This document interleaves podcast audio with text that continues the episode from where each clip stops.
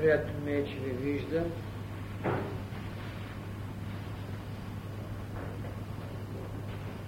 Защото е една естествена доволна потреба не събира от време на време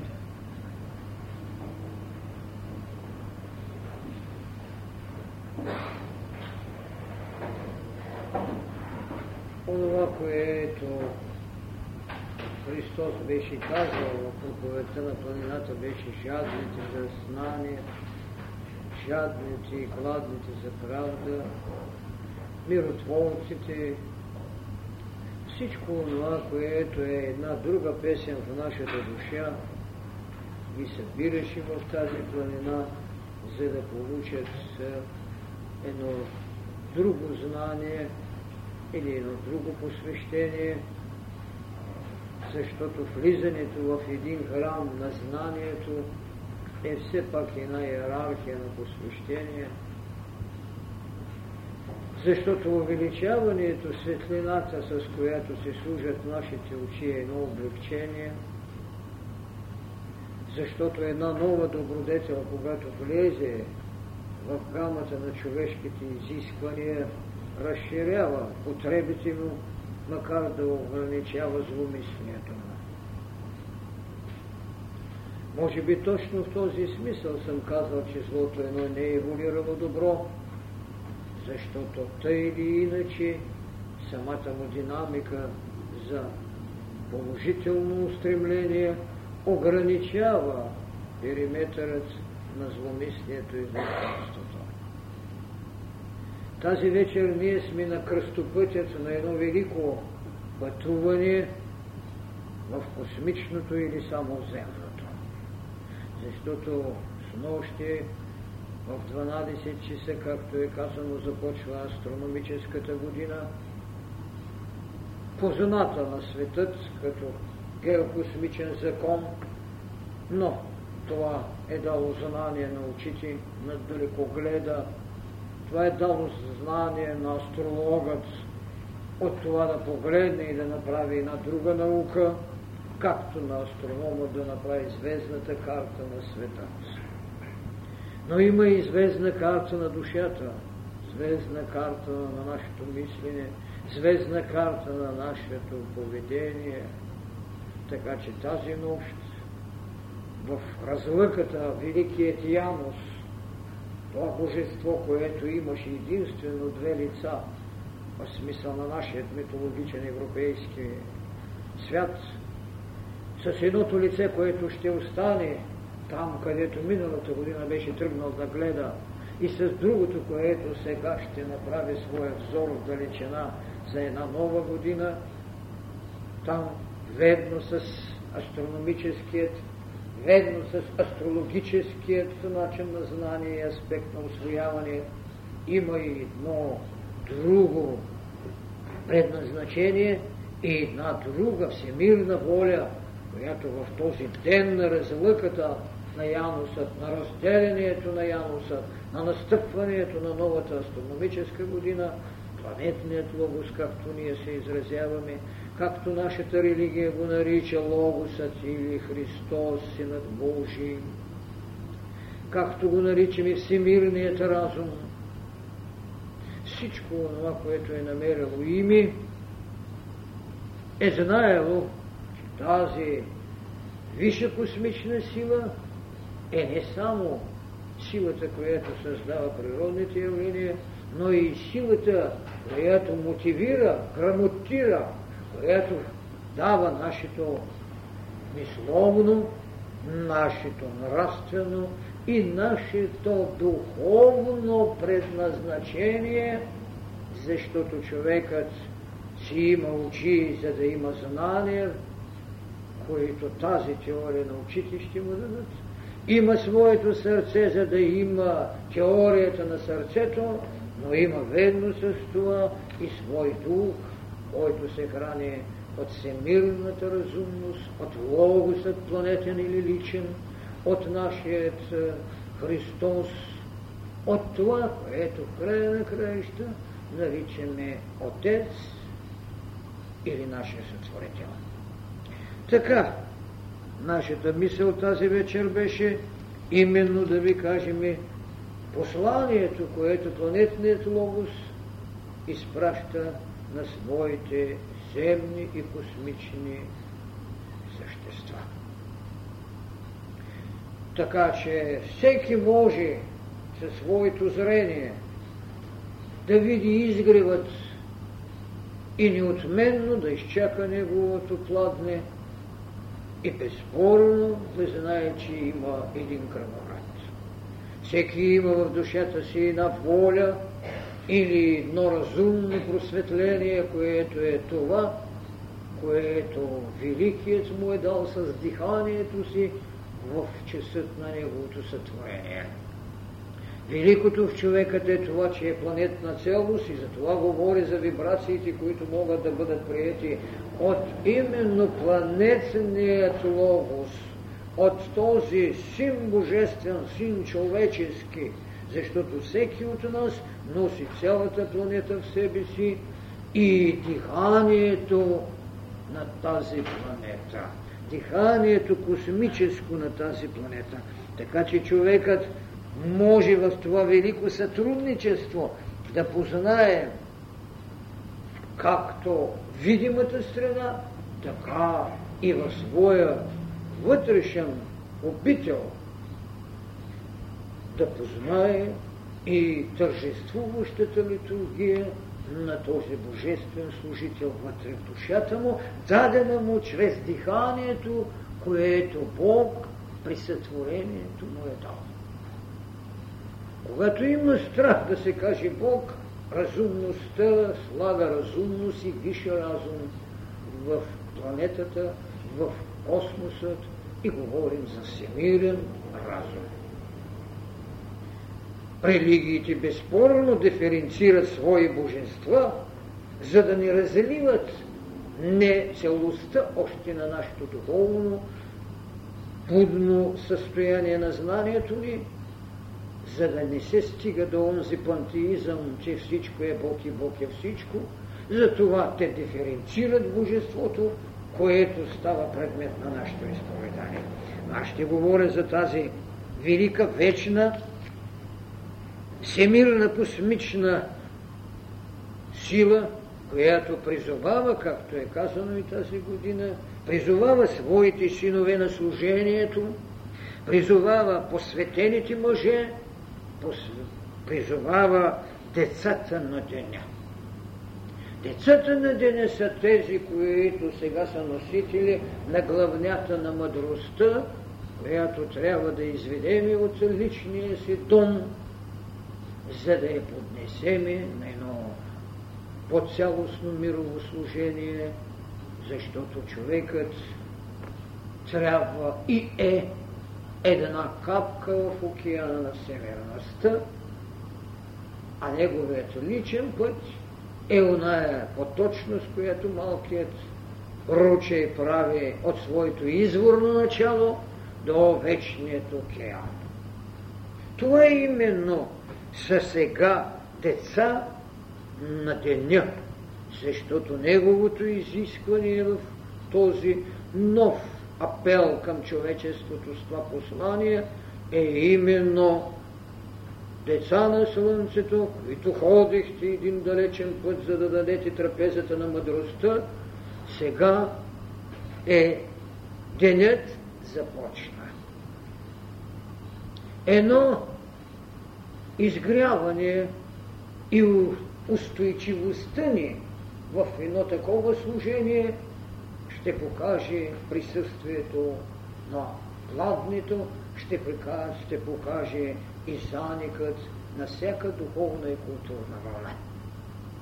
Това, което е един призев, не е да се хвърли вехтата дреха, а да се свали вехтата дреха, защото хвърлянето като знак на пренебрежение, като знак на отрицание, връща у нас енергията на отрицанието, а ние не бива да късаме и да не признаеме онова, което беше удобно дреха за едно удобно тяло, като мислене и едно физическо тяло, което трябваше да бъде обличено. Не бива да късаме смислеността на едно битие, което сме имали.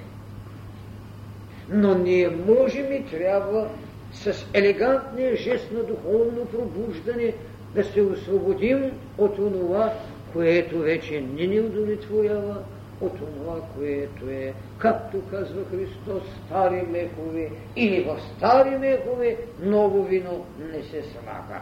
Точно това беше мъдростта като нова духовна вълна.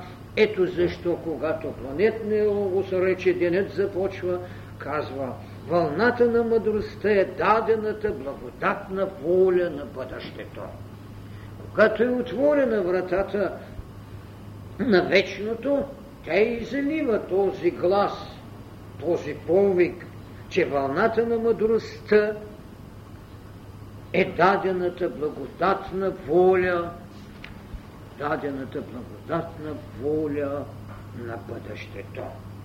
Ние имахме едно настояще, което беше в действията ни, така както казахме деца на мъдростта, деца на слънцето, идете и разнесете мъдростта по света.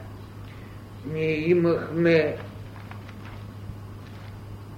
една трапеза на мъдростта, която бяхме казали на светът, че трябва да яде от нея,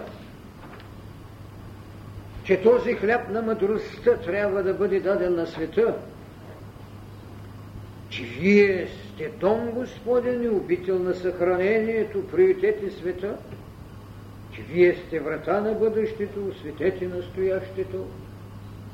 Ето защо, когато трябваше да утвърждават мисъл, да умножават святост и да имат умението като нов дар в служението на човекът.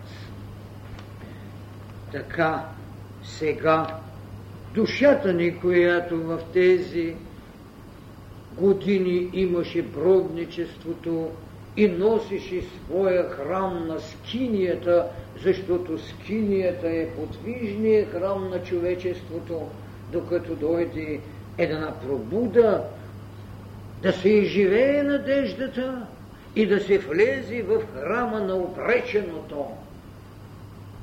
Да се направи от този камък на Авраама, където сънуваше голямия сън на борец с Бога, където ангелите слизаха в своята стълбица надолу, за да възземат човека нагоре, този камък, който му беше възглавие, този камък легна в зидът на Ерусалимският храм, където скитничеството или скинийния храм на Авраама и на всички ни трябваше да получи устойчивостта си в един основен, както казва Христос, основавам камъка си, т.е. храма си на тази канара.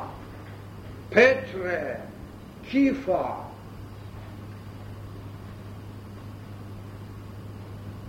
върху тебе Петре, който си камък, защото Петър и Кипър са камък, преведено на нашему, върху тази канара основавам своята църква.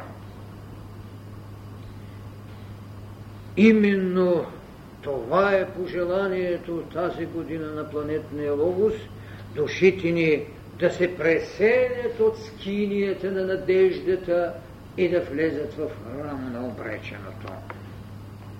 И третото пожелание и искане на планетният логос, това е, че с главнята на мъдростта, която беше трапеза, трапезен хляб на човечеството в заните и в годините, които скинията ни беше храм, този, тази главня на мъдростта трябва да излезе от личният ни дом и да тръгне към едно мирово служение.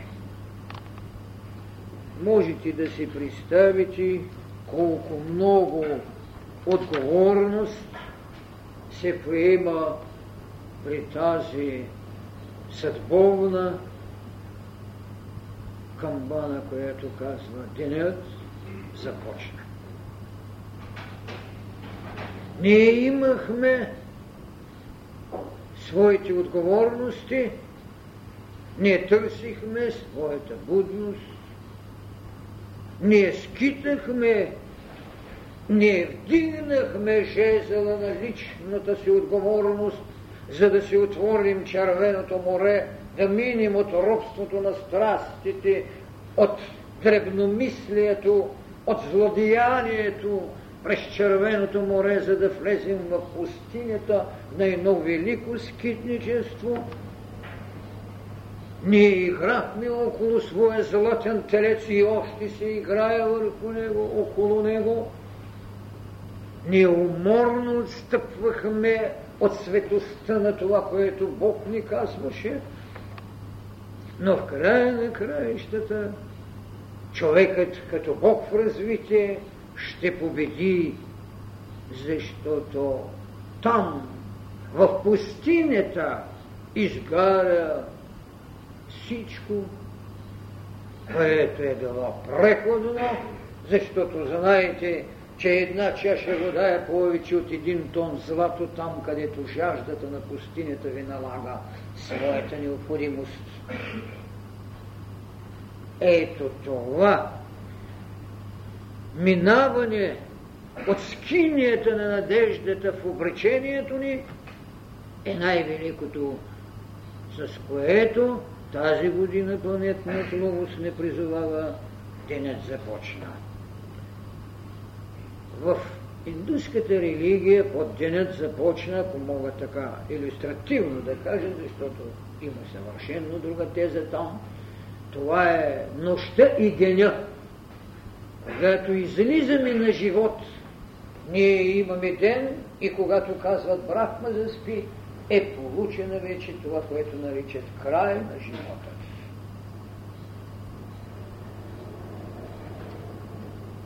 Животът е непреривен. Той е единствен непобедим.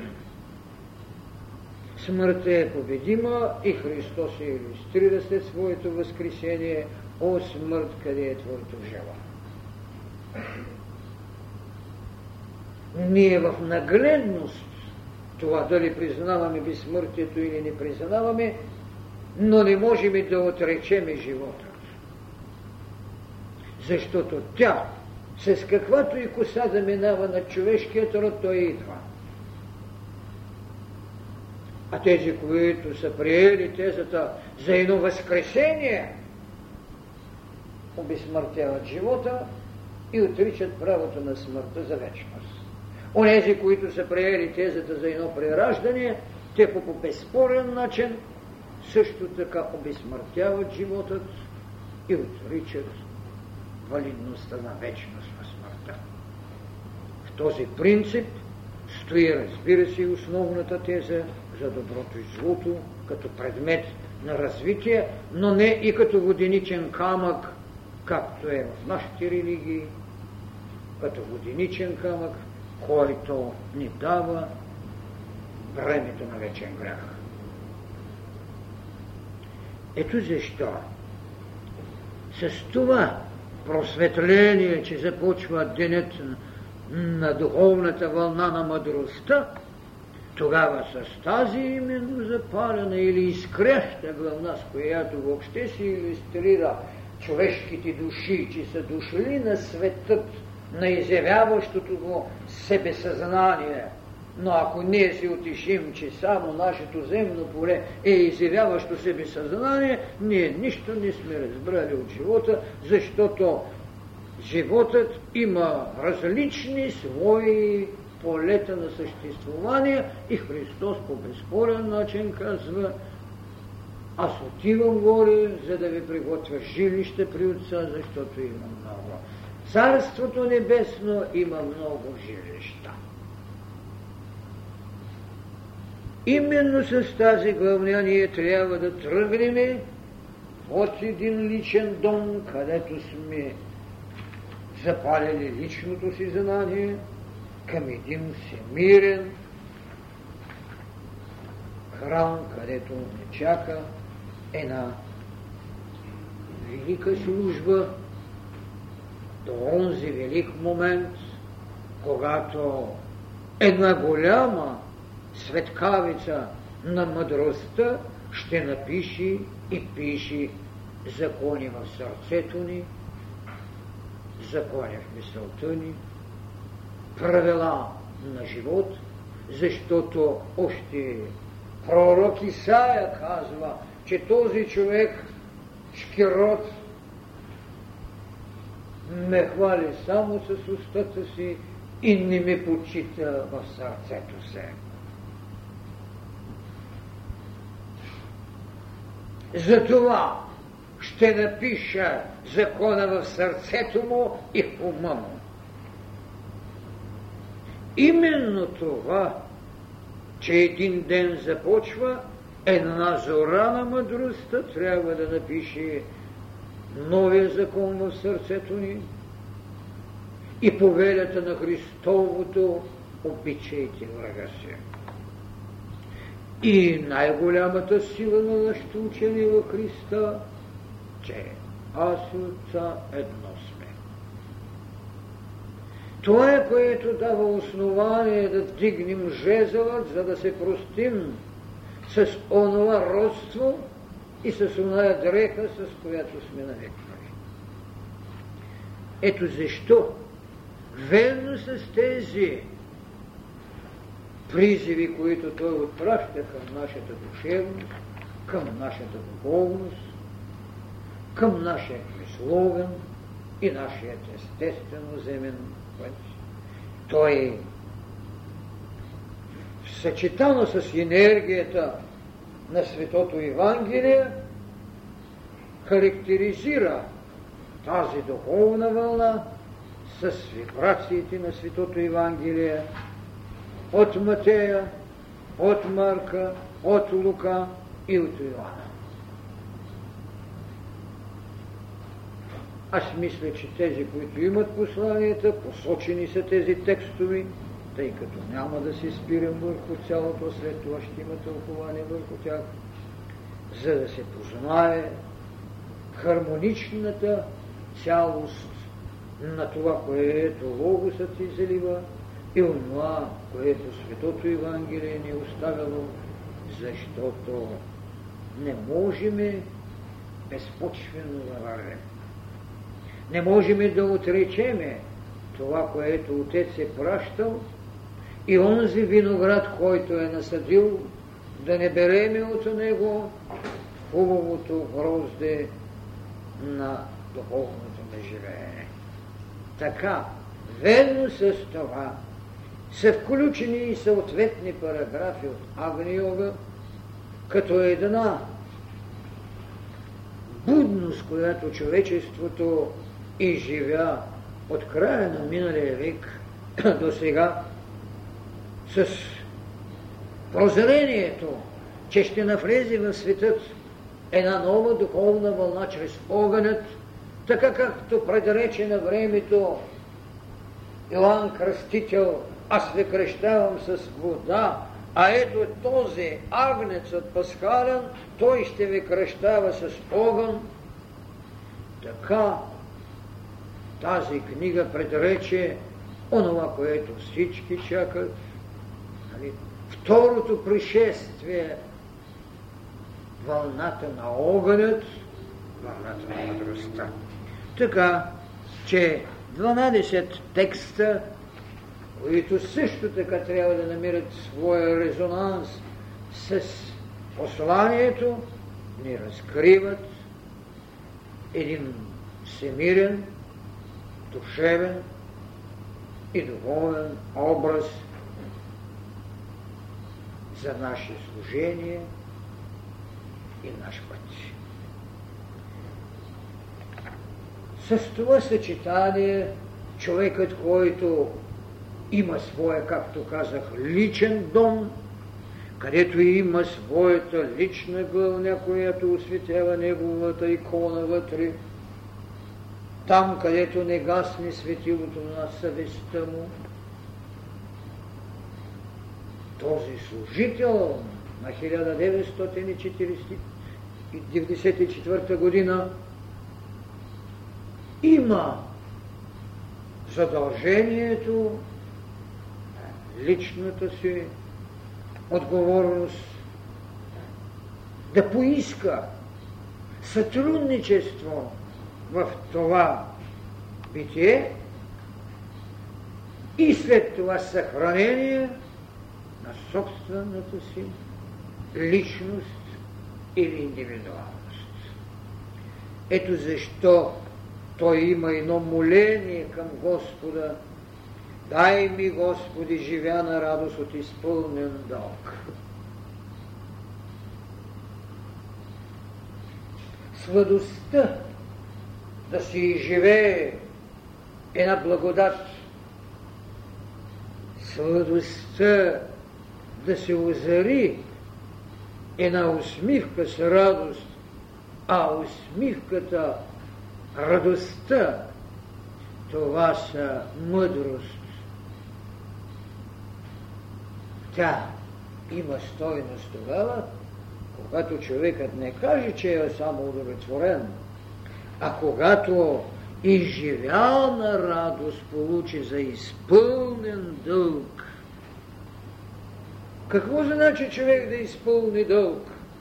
Ние вече не говорихме за личния само дълг, а казах, че две от тези свои пожелания трябва да са в сътрудничество с мирното благо, да дадем будност на светът и в собствената си духовност. Будност. И в такъв смисъл и най-малкото нещо, което сме изпълнили, дори когато сме коригирали в себе си един констатиран недостатък и сме положили усилия и сме изпълнили дълга си за неговата корекция, защото той не е само личен пример и личен принос, а е социален пример и поведение за подражание, което е най-същественото. Когато останете поведение за подражание, вие можете да живеете радостта на изпълнения дълг. А това винаги ще ви подбужда за нов дълг и за нови радости. Радостта не може да има граници. И тя, макар и в дадени степени да се градира няма по-голяма степен от това да имаш живяна радост, а не наименувана радост. Живяна радост, но за изпълнен дълг. Било, както казах, като лична корекция, било като социален или исторически пример за подражание. Когато една майка е изпълнила дългът си, тя е пример. Майката на графите. Тя е пример на майката вън от матроната на римските благородници. Майката, с какво можете да се похвалите, я пита? С децата се. Великите графки, трибуните на Рим, и когато можем да попитаме една Медея с какво може да се похвали, с жертвоприноса на лицата си, за да смути живота на Езон. Това ли е? Може ли една Медея да влезе в съзнанието ни, че има право да изживява радостта на изпълнен дълг? Ето колко далече стоят една от друга градираните радости. Той е радостен, по-радостен. Радостен е, напълнена си хамбара и казва, живей, душо! Минава архангелът и му пошепна, утре ще си горе. Това ли е радостта? Но когато станете образ, който е тръгнал към подобието и в същото време става предмет на възхищение, това е преповдигане на вашата духовност и това е смена на пулсацията ви. Затова в исканията ни личните към планетната благодат Това е, дай ми, Господи, живе на радост, на изпълнен дълг.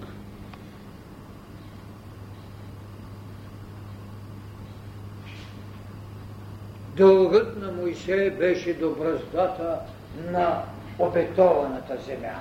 Оттам му беше свършил дългът. Дългът на Исуса Навин беше да въведе изведения из робството народ в обетованата земя.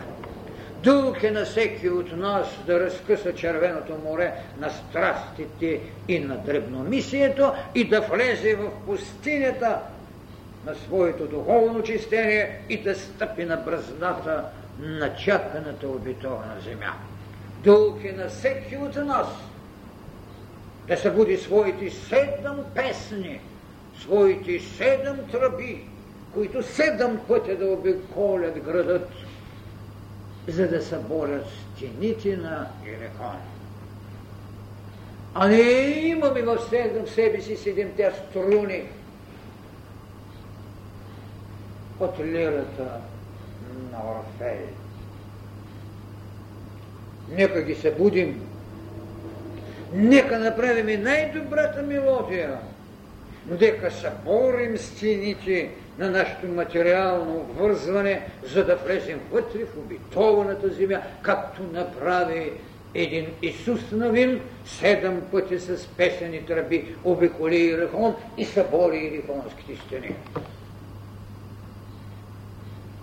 Събори ги. И къде влезе? В обетованата земя. На него се даде това право. Ето така нашата мисловност, нашата душевност, нашата духовност трябва да изпълни своя дълг, да се буди песента, която може да събори стените на нашето само човешко мислене, за да влезем там в хармонията на една обетована земя.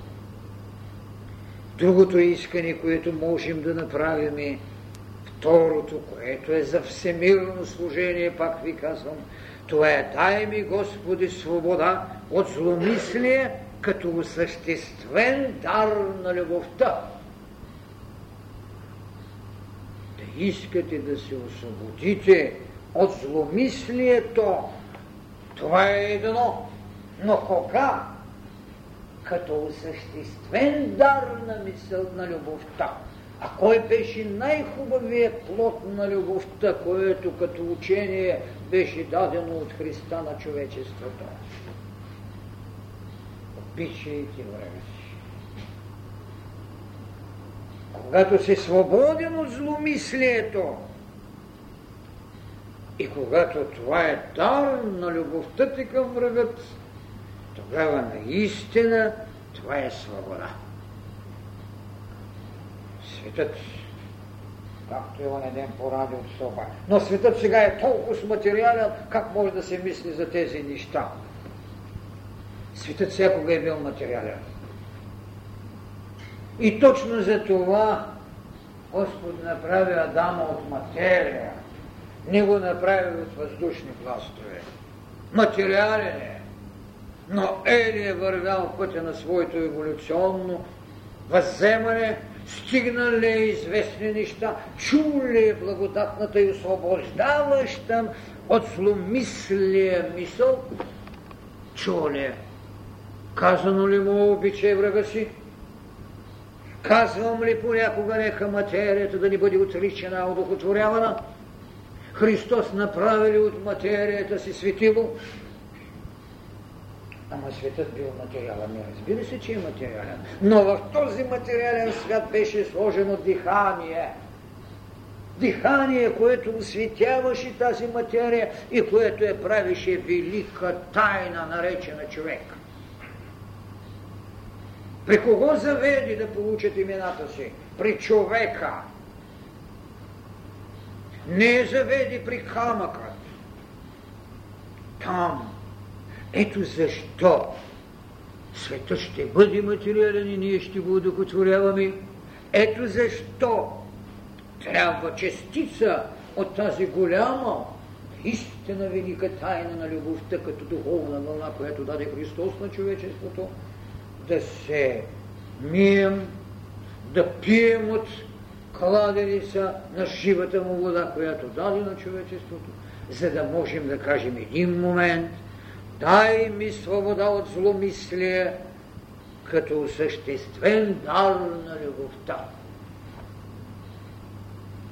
Разбира се, това няма да стане нито с магичната пръчка, но когато ние към всичкото това прибавиме и учението или зрението, или духовното осветяване чрез мъдростта, което е знание на интуицията ни, което е божествеността в нас, тогава ние вече няма само да искаме равноправие, няма само да искаме обич, както го каза Христос. Каква ви е ползата, че обичате този, който ви обича? Тогава именно в другия ще видим себе си и ако той има недостатъци, че знаем, че и ние ги имаме. И не е въпросът да ги простим. Въпросът е да ги знаем вече, защото Христос ги прости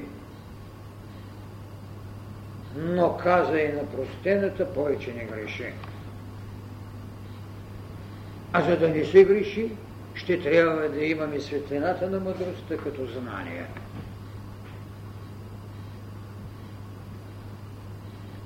Защото на друго место беше казал, не бихте имали грях, ако не бях ви казал. Тогава идеята му за любовта към врагът е нещо повече от това, което е казал знание. Човек трябва да потърси в себе си това знание. Какво значи да обичаш врага? Това значи да обичаш себе си, като го лишиш от това, което считаш за вражеско. Една порочна мисъл не е ли враг? И то не, не на чуждия, а на своя, на собствения ни бит – как можем да я примахнем? Костелив орих ядка не дава. Сложете го в топлата печка и ядката, като чуете ориха, сама ще падне. Не, не слагаме врагът си в обичта. Затова е казано люби врага си. Ние не го слагаме в любовта си, за да го стоплеме и да му отнемеме живото на зломисленика, а просто изпречваме срещу него своя собствен меч.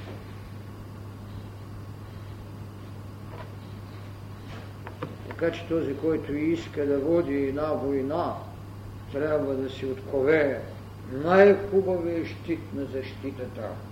А това е в този щит на Ахила има цялата природа всичко. Това беше великото на вулкан, който го ковеше. Познаваше света и всичко сложи там. Та когато го гледа, да знае, че брани всичко и когато загива, загива за всичко. Така ние трябва да искаме, а разбира се, ще трябва да сме дали свобода от зломислие, като осъществен дар на любовта. Другото искане, което винаги наричам личното ни основание, че сме микрокосмос, че сме част от вечното, че имаме в миговите не, а в поточността на еволюцията себесъзнание, а ние трябва да се пазиме от себе мислия само, че имаме свое присъствие в този живот, това битие. И това е, което е личното ни искане към дарът, който ни дава планетния логос. Не гаси, Господи, бъдника нам в моята душа, който свидетелствува за рождествата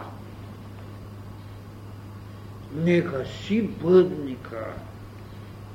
в моята душа, който свидетелствува за рождествата. Значи ние имаме в себе си едно вечно тление. Ние имаме в себе си един събуден дух, защото само той може да различи ражданията, които са историческият дар на земята, от рождеството, което е духовната провиденция за нашето не само свое, но и всемирно битие. И именно той не бива да гасне този бъдник, защото само той е, който може в цялост да ни свидетелствува, че има рождества, единици, които правят великите тревоги, създават религиите, защото ако бъдникът е погаснал, ние като мисловно съображение или като идеологическа подкласа, бързаме да отречеме единственият който е създавал или е рождество. Това е голямата тайна. Да не загубим тлението на пътника, защото с това ние губим паметта за рождество. Иначе се раждаме като историческа потреба, като биологическо задължение, като социологическа потреба.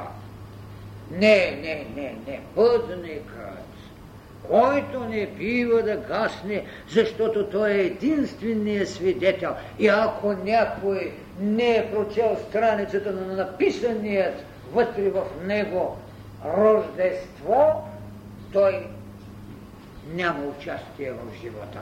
Има участие само в своята биология. Безбъдник така, разбира се, човешкият род вече си образува своите празници за тържеството на този бъдник. Външната страна не е съществената, но тя поддържа или тя е духанието да не закъсне бъдникът, особено в тъжни, скръбни или далечни и тежки исторически дни. Той вътре у него. А няма народ, който да си няма бъдник, а няма човек, който да си няма бъдник. Дори на лична радост, която му се е родила, а не потокът от мисли и желания, които непрекъснато го съпровождат, той прави от нея паметник на своето битие. Особено хората на творческия труд. Когато един Бетовен написва една девета симфония, тя не може да ни бъде будник в душата му, извикан на живот. Той е един велик спомен на негово битие в далечине. Той е едно шествие на една велика, примерно казана, война в Троя, където гонга на съдбата предупреждава, чрез своя жрец и чрез своята Касандра. Тимео да се дона ферентес. Не вземайте, съмнявайте се, когато данайците ви дават дар. Ей, този голям бъдник в душата на този Творец не може да ни бъде голямият му паметник на тази велика потреба да имаме свидетели. Така, в битието на човека и в личният ни, и в социалният ни свят ние ще намериме алтар. Алтар. Скитахме се с кинията, ще влезем в храма, и ще дойде ден, когато великото служение ще ни позволи да отместим завесата за алтарно служение, да мине послушанието, да дойде служението, отговорността не за лична вече съдба, а за мирова съдба. Това е денят започна. И този ден, безспорно, както е казано в Библията, и он не значи нито 12 часа, нито 24, а значи хиляди години, а значи ера, а значи епоха. Така че, когато казвам денът започна, не може да се живее с малката крачка на малкото ни въображение, че утре вечер ще има заник. Не. Битието на деня е битие на цялото ни космично себесъзнание. А човекът не може да се себесъзнае само в 24 часа. Щом е един син Божий, щом е човекът един Бог в развитие. Това му казват всички велики посветени и всички пратеници. Вие сте синове Божии. Вие сте храм Божий. Вие сте обител, която там, където двама души са в мое име, аз съм при тях. Ето. И това е великата пещера, която след няколко дни ще призове мировите сили, ще призове една култура на ангелите да съпровождат битието ни на земята, когато изпращат този велик син, който се нарича Христос. Те ще пее своята песен в висените, те ще искат мир на земята. Те ще искат блага воля между човеците. Това е с което те изпращат посланието си на човечеството. След това ще дойдат пастирите. Това смирение на великото посвещение, смирение на блаженните, че могат да пренесат своя земен дар и да видят своя семен син човечески, който след това е и син божествен. Да поднесат своя дар, да спазят и на стара традиция, да изпълнят волята на отца си, който им каза, идете дому, вършете своята работа и ще ви пратя избавител. Смирението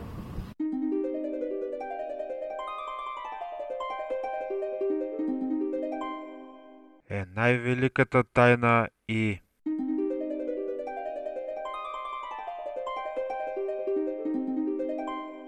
никога не оскърбило съдбата. Това смирение те поднесаха на онзи, който свика песента на небето, скромността на земята и мъдростта на вековете.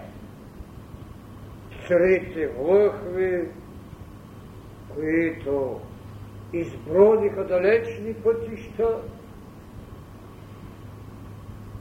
за да отидят да се поклонят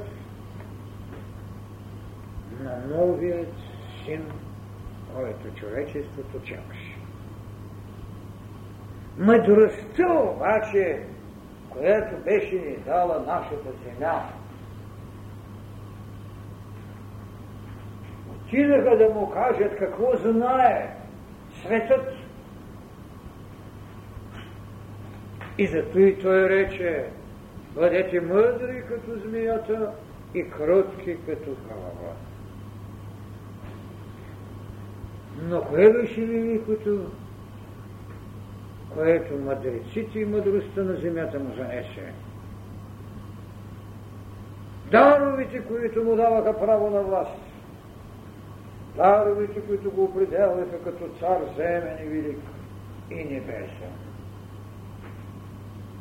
Най-същественото беше, че го съпровождаше една звезда.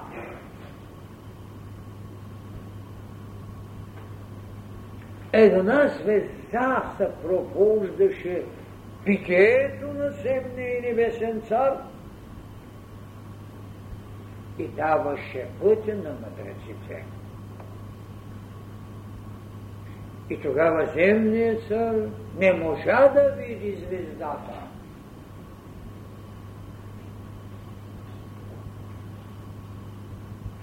Жреците и храмовият жрец, вещарите, гадателите не знаеха. Мъдростта я знаеше и цар Ирод не знаеше, че има звезда. Така че само известни очи могат да виждат. Другите знаят да гледат. И сега гледачеството у нас е Сергейно право. Тогава в тази пещера или в тази приютна се срещнаха именно човешката бедност и божествената щедрост. Там те си дадаха пристънно присъствие, за да се оценят и да се знае от какво има нужда светът и какво трябва този отговорен пратеник, този син човечески син небесен да даде на света. Защото той е логосът. И така нищо странно няма в това, когато един миров логос, когато един планетен логос може да даде своя ден да започне. Ето защо след няколко дни, когато ще имате така наречената рождественска радост, имайте вътрешната будност на благословение, че сте живели във времето, когато Той е жив в душите и сърцата на хората. И че в този ден, който започва, можете свободно да изнесете своята главня на мъдростта, своята коледна елха, за да бъде тържеството ви, тържество на Божията воля, в това, което наричаме вълната на мъдростта, това, което наричаме свобода от зломислие, това, което наричаме радост на изпълнен дълг, е така честит да бъде денът на Рождеството и радостен празникът, който чакаме. Благодаря ви.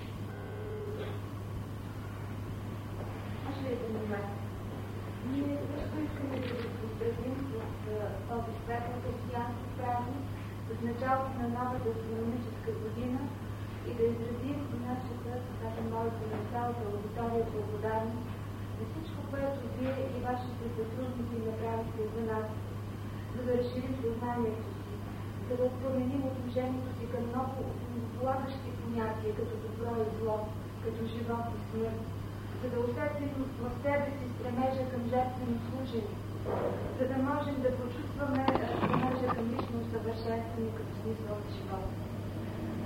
Тези света, аз извинявам, че не са живи, но да убия живи света за мен струва малко липса на хуманност. Искам да ви благодаря, а лично от твое име искам да ви благодаря моята първа политична книга и понеже тя е малко вече минал етап, благодарение и на вашата школа, нали, в моето мислене, и едно от, тук съм сложила вече едно от последните мои стихотворения, които искам да посветя на вас. И ако аудиторията нали, не възразява, искам да го кажа. Да го прочетете. Да, да, го прочета. да. Кратко е, смятам, че няма да отекчи, както се пътят, имайки град от учителя Мория. Ще записа как да се премине живота. Отговаряйте като култура на бездната. Красиво, внимателно и стремително. Изкачвам се бавно и страшно е трудно да дишам, а горе сияе неистово светъл върхът. Усещам се стара, навярно хиляда годишна, безкрайно отдавна вървя по опасния път, самотно и тъжно. Останаха някъде всички в самото начало, възторжено тръгнали с мен. Вървя по спирала, смъртта ми е станала ничия, а с мене е пътят, за който сега съм родена. Моят път, разредения въздух над бездните, с уморени нозе, си вранена и болна душа, но трепти и прелива планетната жива енергия и сияе върхът, дето трябва да стигна пеша. Аз избрах своя връх, свободата да тръгна към него, свободата от земните страсти, животи и смърт, и стремително, леко, плавно, красиво и нежно, моите струни над бездната, въпреки всичко,